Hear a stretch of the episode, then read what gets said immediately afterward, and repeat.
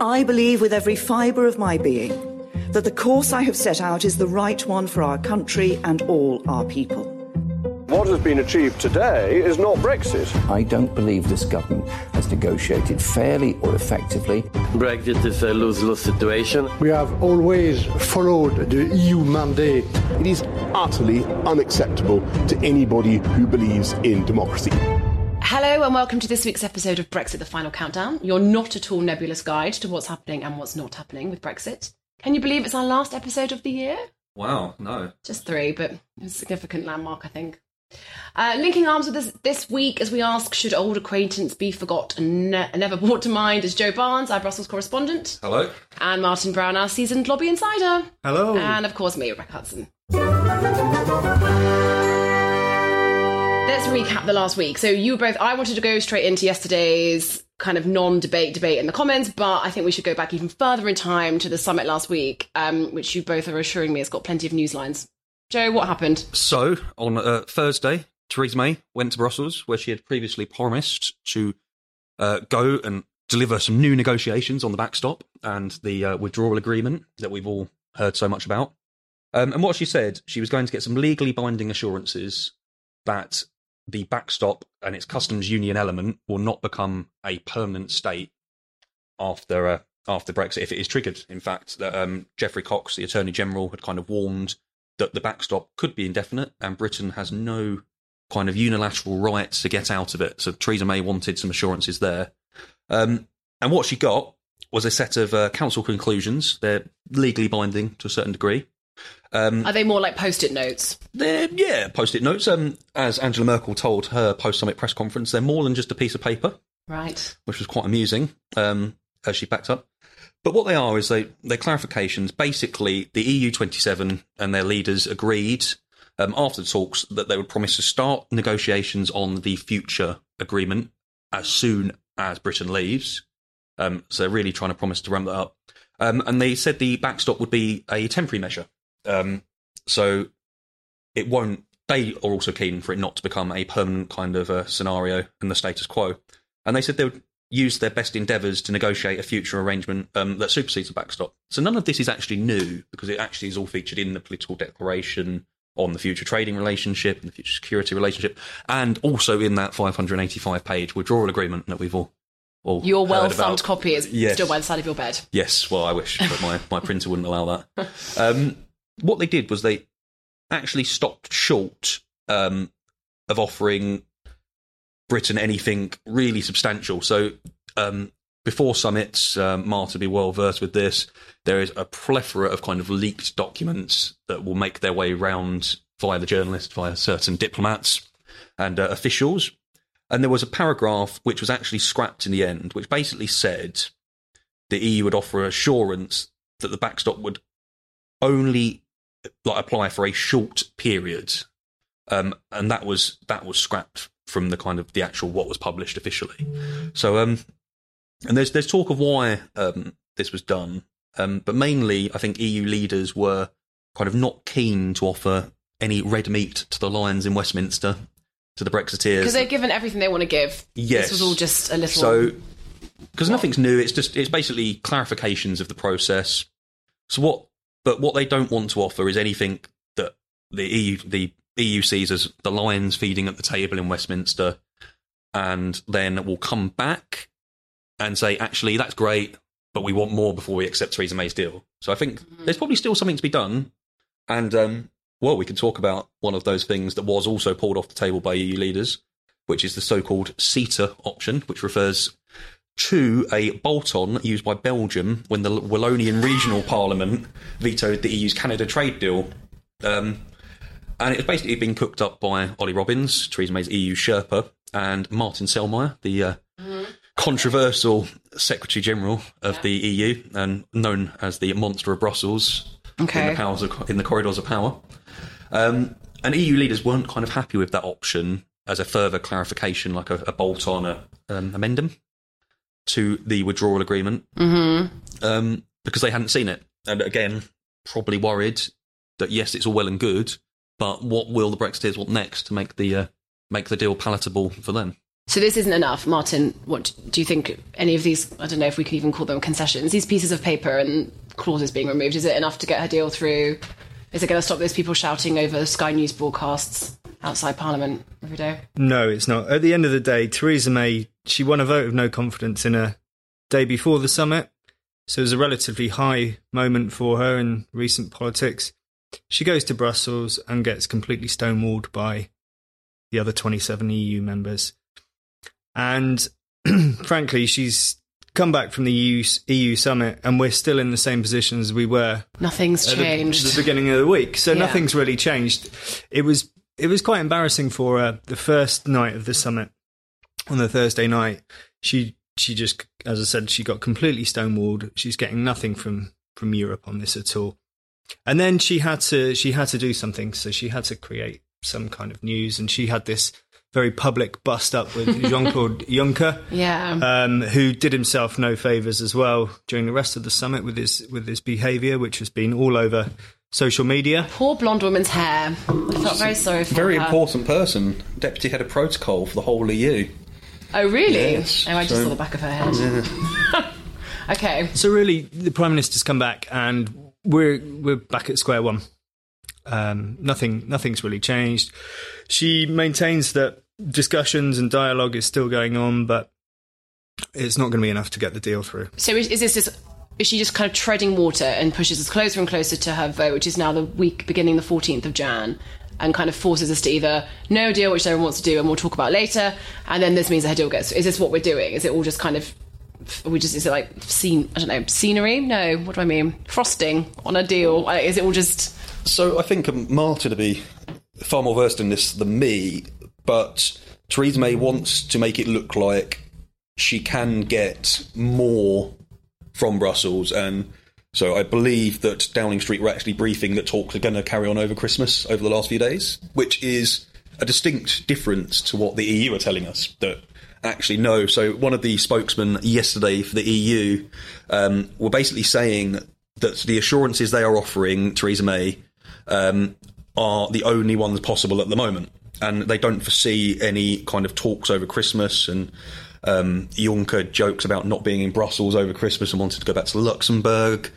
Um, to his family home. Um, so I don't think there's any appetite in Brussels for there to be any negotiations over Christmas. But Theresa May is clearly telling people otherwise. Yeah, I mean, I don't. Uh, there, there may be some kind. I don't think there'll be negotiations. There may well be talks behind the scenes. But what was interesting yesterday in Parliament, um, it does seem that perhaps some of the uh, Brexiteers may be swinging behind the Prime Minister, Jacob Rees-Mogg, said that he did have confidence in the Prime Minister yesterday um, when they were debating Yeah. um, and so perhaps they're beginning to swing behind. Why? uh, Why the sea change? Because no one wants to be responsible for no deal, or because it was all just performative and they actually thought the deal was fine, but they had to give her a headache. It was quite embarrassing for Jacob Rees-Mogg and the ERG crew um, Yeah. not to oust the Prime Minister. But they, they had but two They had a lot of votes. Like They what was it again? votes. Like They three. did- what- It was 117 votes against Again- her and which is- 204. yeah. Which is numbers. What was. Um, so in 1990, when Margaret Thatcher had a similar uh, process, um, she actually received less votes against her than Theresa May did, and she went very quickly afterwards. So this Um, is so later. not like the scalp that they wanted, but it's a dent in her, like yeah, further dent in her. I don't know, mandate, Well, credibility, if you had 107, esteem. if you had had 117 Conservative names that don't trust the Prime Minister to Jeremy Corbyn's Labour Party, the, the Lib Dems, the DUP, and the SNP in Parliament, it's suddenly that's a lot of people against her. I think it's less than 30 percent of MPs now actually favour her deal, and that doesn't include people. Well, actually, favour her as the Prime Minister. It's like the SNL skit. Did you see that where Kate McKinnon was like, "No one in the world likes like was doing Yes, me. No yes. one, no one So- in the world likes me." Tough the parliamentary arithmetic doesn't quite add up, and I think Brussels kind of understands that. Um, so it's wow, it's yeah, really down to Theresa May how she gets this deal through. so why is like a Rees-Mogg softening? Like, what? What? Why do you think we're seeing this slight change? Your guess is as good as mine. I know you, oh, you brought me in here to uh, tell you why. Essentially, nothing, nothing is going to change with regards to her deal between now and January the 14th. But we all know that, don't we? We all know that. Jacob Rees-Mogg and the ERG, they've had effectively two attempts to get rid of her. yeah. It didn't work. They did very well, but it didn't work. They can't get rid of her now for, for 12 months. So it's either Back me or sack me. Back me or sack And they me. couldn't sack her. put up or shut up. Yeah. Um, That's how I feel. or they have another wa- means of maybe challenging her that So we're stuck with Theresa May and we're probably stuck with this deal.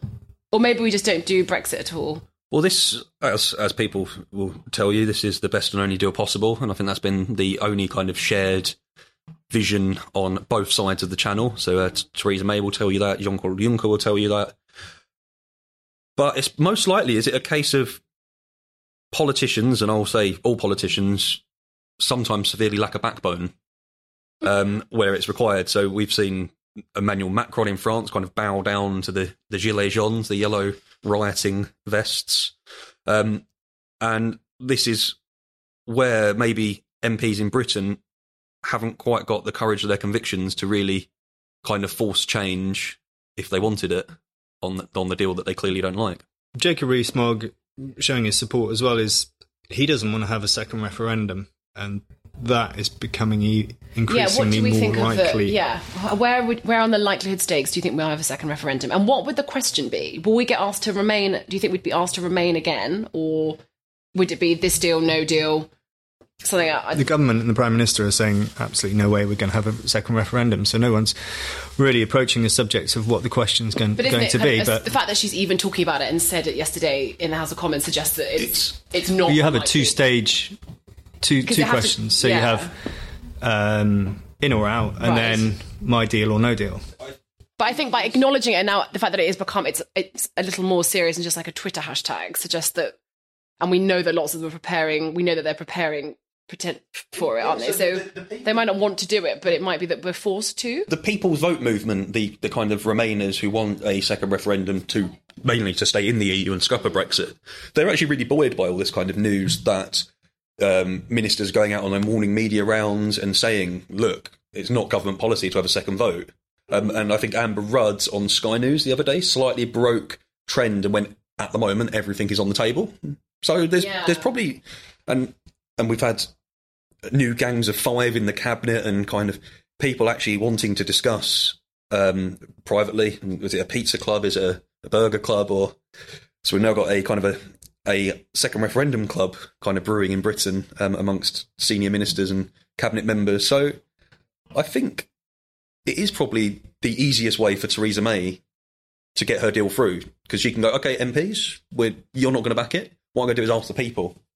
So But can Parliament be seen to be refusing another referendum? Like, does that then look like you're trying to stifle? And I think voice? as as it's Theresa a bad thing to be seen to. as be... Theresa May said yesterday, and I, I do think a second vote will kind of give you irre- irreparable damage to I the British political kind of system, and it just loses trust. So over 17 million people back Brexit, and if it's to be thrown out the door because It's not it, throwing on the door. It's just adding. It's just clarifying because we spoke about this in the first podcast. Like, Hmm. what the hell everyone was voting for two years ago. We now we now have a much better Well- understanding. Well, we don't have a better understanding, do we? But we've. I mean, no one ever mentioned a backstop or Northern Ireland or. No. all, like these are all new phrases in our lexicon, and Hmm. I think on the whole, people are a bit more galvanized. I mean, everyone's got an opinion on Brexit, haven't they? Like your So would- hairdresser, your Uber driver. would Just my, my would, two friends. would Remain have to be would Remain have to be on the ballot paper though? Now the deal is Well, yeah, because because you've got like leeway for people who because like yeah, people who previously voted out now think maybe it's they didn't vote to become poorer. I don't know. But the, two years ago, people it was a clear distinction in or out. That's the way people, and like you were saying, people weren't thinking about all this Irish back stuff and didn't know any of that. Now, it at the moment you got th- potentially three things on the table. You got second referendum, no deal, or the current deal. Mm. I'd say certainly to most of our listeners and Daily Express readers, the second referendum is the least palatable one of the three. Do you think that's because they're afraid that they would lose? Maybe not afraid is not the right I- word, but I think you Well, think the, it's a con- the, most of our listeners didn't most likely voted to, to get out of the Yeah. EU. So, but, do you, but do you think but- that there's an anti that the Leave camp are particularly anti a second vote because they're concerned that the ratio would flip and we'd then see I don't- we vote to remain? And, So there, there, there's been kind of little kind of smidgens of polling, and kind of people suggest that Hmm. there is still an appetite for Brexit in the country. I personally don't see any kind of change change in mood. Uh, you don't think there's a change in the in the national climate about Brexit? I don't. I, I, I think that, that we, we see there there are obviously people that change their minds, and but there will also be an equal amount of uh, Remainers that would want to change their mind and say, look, we we can't have. It actually looks we- like a great idea. Yeah, well, not not not not not, not because it not because it's a great idea, but they, they've kind of they've seen an intransigent and transigent EU kind of machine whirring when they probably voted Remain just because they voted Remain, but now they see this. They actually they've been exposed to Brussels now, and they actually know what happens and. Oh, so- and they've revealed themselves. yeah, They don't so- like. Exactly, because they have been awf- awfully tough on us, and uh, they've not made it easy to leave. But that, and they said No. they couldn't make it easy for us to leave because it would help other countries Yeah. do the same. But I think the story that was um, highlighted by uh, p- our political editor Macer Hall today in the Daily Express shows that um, the government are now seriously thinking that there's going to be a no deal because they've unlocked, un- unleashed So the uh, billion pounds Yeah, two billion, Two billion pounds. extra quid. to we were prepare for a no it. deal. I mean, that would have bought a lot of hospitals. Um, I'm sure Jeremy Corbyn's waiting for his next opportunity to bring out the magic money tree that was spun so well against him during the election. It's interesting. Every everyone is really starting to, and it includes in Brussels, are really starting to ramp up their plans for No Deal, and um, countries are starting to pass. As I mentioned uh, last week, France has started has passed a bill that makes it easier for them to legislate a no deal to keep our Eurostars running to ensure extra customs checks at the border between Calais and Dover. uh, I was listening to Mark Carney a few weeks ago, and he was saying that the the, the banks are totally prepared for for a crashing out of the EU and um, for a no deal. And but he was expressing his um, worry that small businesses, small and medium businesses, hadn't done any preparation, and um, you would have thought three months before um, Yeah. March the 29th is a better late than never to start, Start. preparing to uh, for a no deal. But is this because? But if no deal, is that not a failure of Brexit? Just because just just crashing out and dealing with Europe just like the rest of the world does, is that that isn't the, that wasn't the project, was it? I don't think we'll It's- ever. Well, I don't think we'll ever crash out. I think. Now you sound like Richard Tice. well, I know what we've just been talking about. The, the preparations now Yeah. taking. I mean, it. I think that's quite late in the day to start planning for something of this scale. Um, but it will be some kind of managed crashing out. managed. What do we call it now? Managed no managed deal. no deal. Um, it was always going to be. What was the other one today? Glide Gl- path. glide path, managed It- it- glide path. yeah. Yeah, essentially be comprised of mini deals that ensure kind of ferries still operate between Britain and and Europe. Um, planes can still fly. Um, our banks can still operate because obviously we in London host most of Europe's banking sector and the biggest. And it's But aren't they all being of our biggest shipped in- out to? Aren't they all in Germany now? And People have, but I, I've, I've spoken to people that really don't like the idea of moving to Frankfurt um, and want to stay in London. Um, so the EU and UK have a genuine interest to keep this business here. It's obviously stuff involving the euro might have to leave, but that's kind of just common sense. But uh, so on tomorrow, so we'll, what will be Wednesday, um, Brussels and the European Commission are going to release a whole host of no deal kind of plans, which are essentially reciprocal offers to Britain to say, look, let's have our aviation services, our financial services, and customs checks. If there is a no deal, let's work together and we can. So, so, so I think the main one for our listeners would be um, planes and aviation. Can we still go on holiday after Brexit? And say the EU are going to announce tomorrow that they will allow British planes to fly over the EU, to land in the EU, to fly back to the UK, to re- make refueling stops in Europe. But, but, but at vast expense or something, surely. Because otherwise we'd have just done this at the beginning. only if Britain does the same for EU planes. Well, then it's the same as it always. So again, they're just trying to they're basically trying to build a status quo that isn't too different. So they've kind of rolled over and also said that UK-based clearinghouses, which are is like a posh jargon for the middleman of the world's 420 billion or trillion, sorry, uh, trade for derivative contracts, will be allowed to continue uh, working in London and access the European market on a basis of equivalence, which is basically you you sign up to our rules, and we allow you market access, but they can pull the rug with 30 days notice and uh, essentially revoke that access. But so I think there is a genuine effort um, being made, which is probably born out of the fear that Theresa May's deal is not going to not going to fly, to actually get no deal a turn it into a mini deal scenario because no one no one would actually generally see no deal as kind of conceivable because plane no would, deal is many deals. plane deals yeah planes would literally stop running and so and so people wouldn't be able to go on holiday um, but the EU have actually made um, or are making a lot of effort to, to make sure we've been added to the, the visa free list of kind of countries um, so we can go to the EU without a visa for 90 days um, in the event of a no deal. Yeah, so I think no deal is becoming a bigger reality than people would have seen in Britain kind of two years ago. Because I think, was it Boris Johnson who said, or was upset that we should have done, we should have prepared for no deal first and then triggered Article 50. So we actually have a genuine kind of that no deal becomes a genuine negotiating tool. Mm. Where it, I don't think it's been seen as a genuine negotiating tool up to this point. Is no deal a political like volcano though? Like if she, if we, if her deal doesn't pass, does she just have to go on the first of April? Theresa, I'm talking about, not me. Yeah, I think I think she'll go pretty much soon after anyway. Maybe maybe six weeks.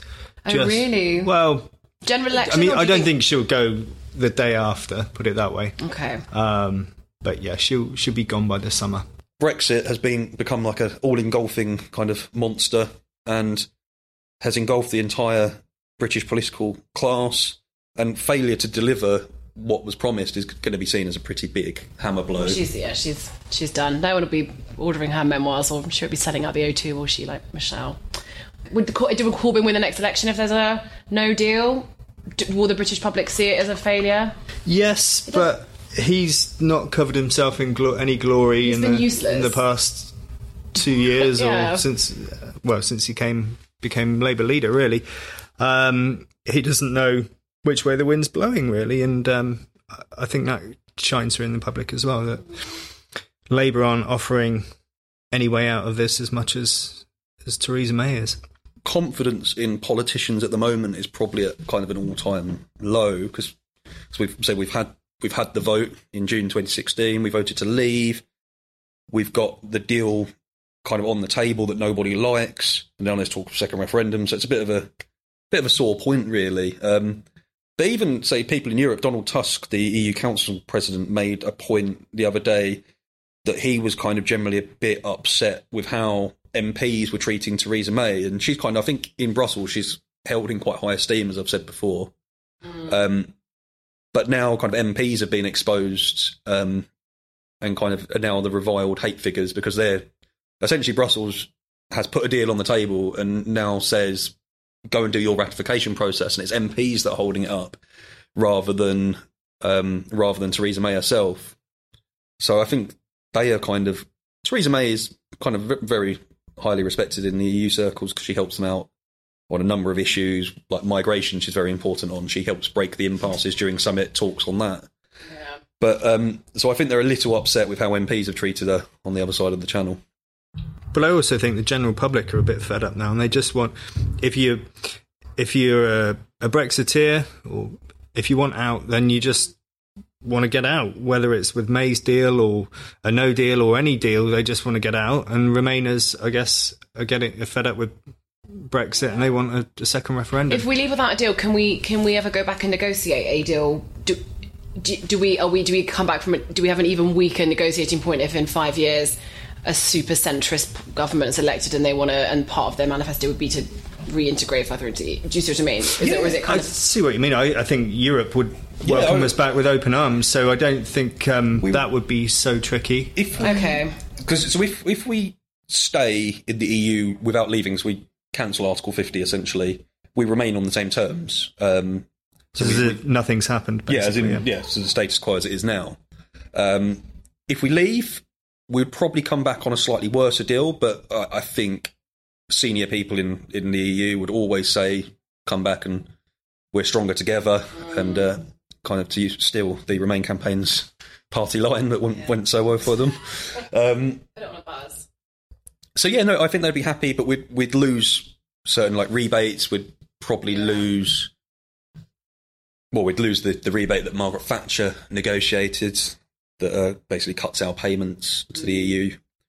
Um, and we'd probably have to pay more. We'd probably have to sign up to ever closer union policies, which we've currently got kind of an opt out on. Right. Um, so, if we were to rejoin the EU, we'd probably definitely rejoin on worse terms. If a negotiation breaks down and we do generally have a no deal scenario or the, a mini deal, whatever we're calling it these days, um, the EU, I think, will still definitely want to come back to the negotiating table as well and strike a kind of a wide ranging trade deal because it's in their interest as much as it's in our, our interest to uh, put a deal together that ensures kind of trade can still run, the Irish border's open and, and Yeah. stuff like that. Because remember, without the deal, there's no backstop, and essentially a hard border would kind of have to be erected in Ireland. Yeah. And um, I know it's kind of a, a kind of a contentious kind of point between both sides at who actually does that. Is it the EU that ensures there's a hard border, or is it Britain that does it? Because both kind of sides, well, Britain definitely said we would kind of suggest that we'd just keep it open and allow the common travel area Right. and the Good Friday Agreement to be respected, just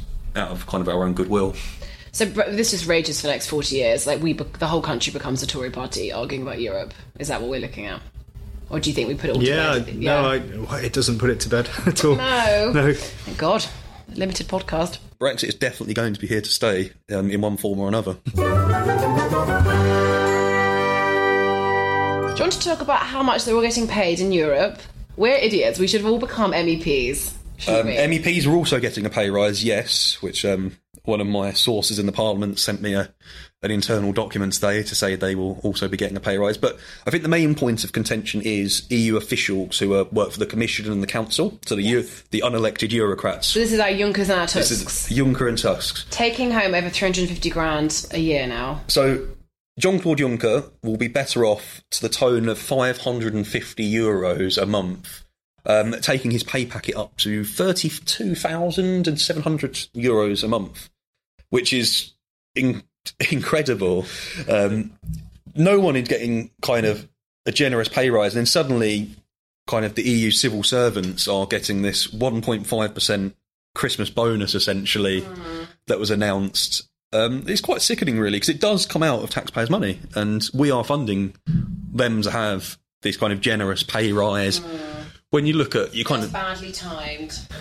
I've been writing stories about this for 10 years, and I think this is one of the reasons why certainly I was going a that's lot, the kind of why I put up. Like, of our do, readers. is this, does, do you think this really resonates with people, or do you think this really pisses them off? Yeah, well, that's Like- what got people so angry in the first place. I think the the, the three big issues were immigration, the amount the amount of money um, these bureaucrats are getting, um, and then the Brussels meddling in our you know our everyday lives. Yeah. and um, is is just obscene how how much that their how the, how their salaries go up and up and up. And Juncker, let's not let's not forget that he he was um, he turned Luxembourg into a kind of a, a tax haven for absolutely for uh, people wanting to hide a lot of their money. Did he?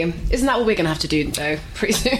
well, essentially, become we- a cow the, Sing- the Singapore options. The Singapore option's open. the amount of money that British taxpayers or French taxpayers or whoever are paying is going lining the wallets of these um, these fat cat bureaucrats. And, officials, uh, building. I mean, that ridiculous building where the summit was, where Yes, um, the Theresa May had a her row with Juncker.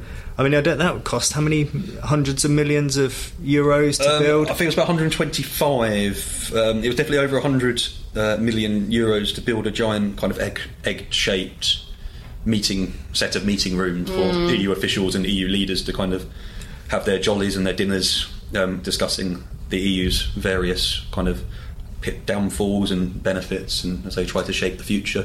So this, in a nutshell, it does reaffirm people's belief that But I- They were right all should- along. we should I think- better off out. Better off out. I think you've got a list there of kind of John Claude Juncker's um, kind of how much he earns in comparison to other world leaders, and Well, Theresa May is doing pretty badly. She earns less than Macron and Merkel. which is uh, essentially as an unelected kind of an installed leader, you'd be pretty upset that he's earning more than Yeah, Donald double. Tusk and earning double what Theresa May, who's elected by the people. And she's doing a great job.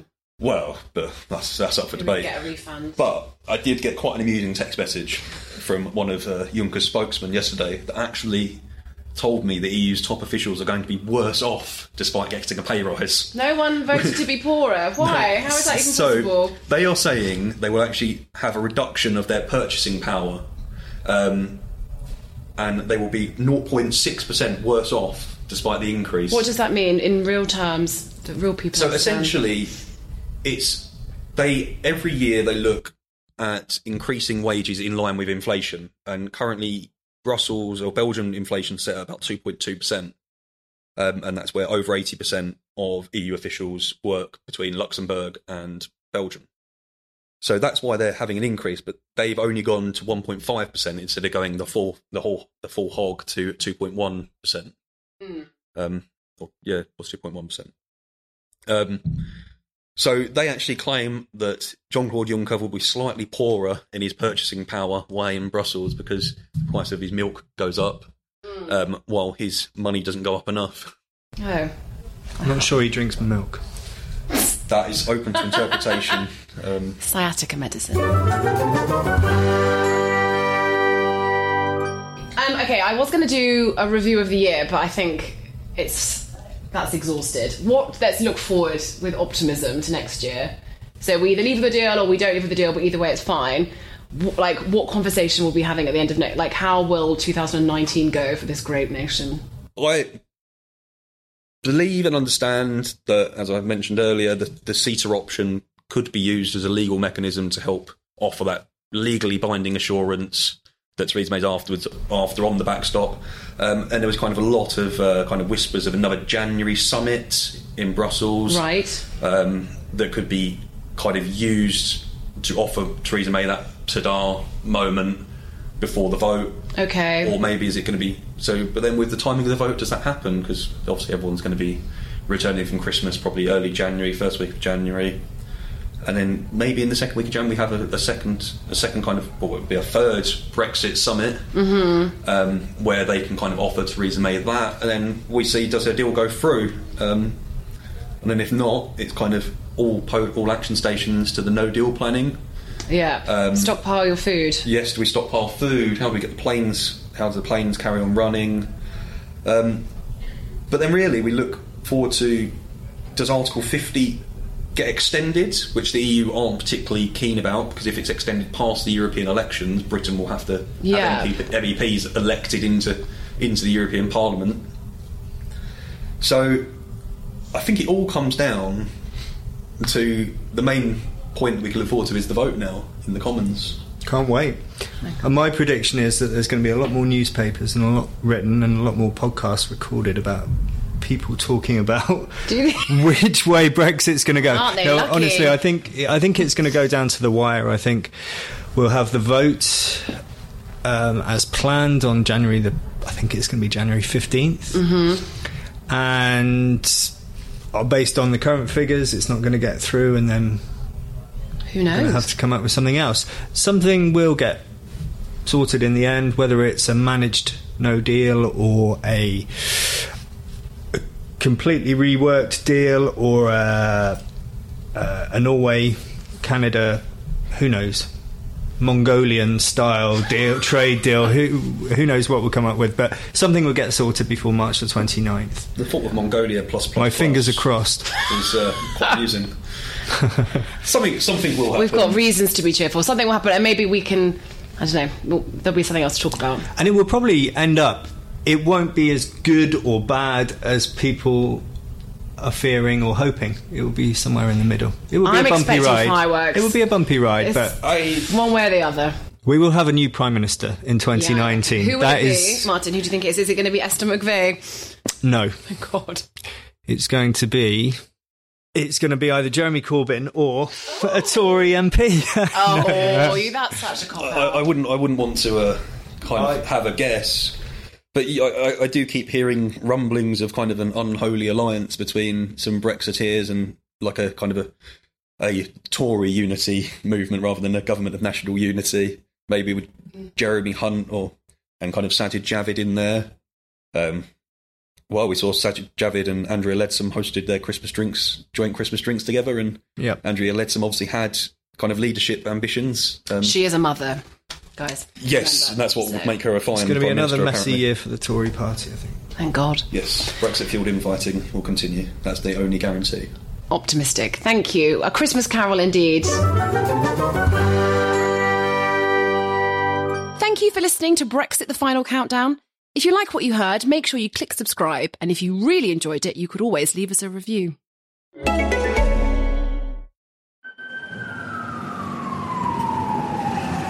Turn your distractions off and discover your new favorite podcast. This is Bose Recommends. What's going on? My name is Jordan Stephens and I present the Whole Truth podcast.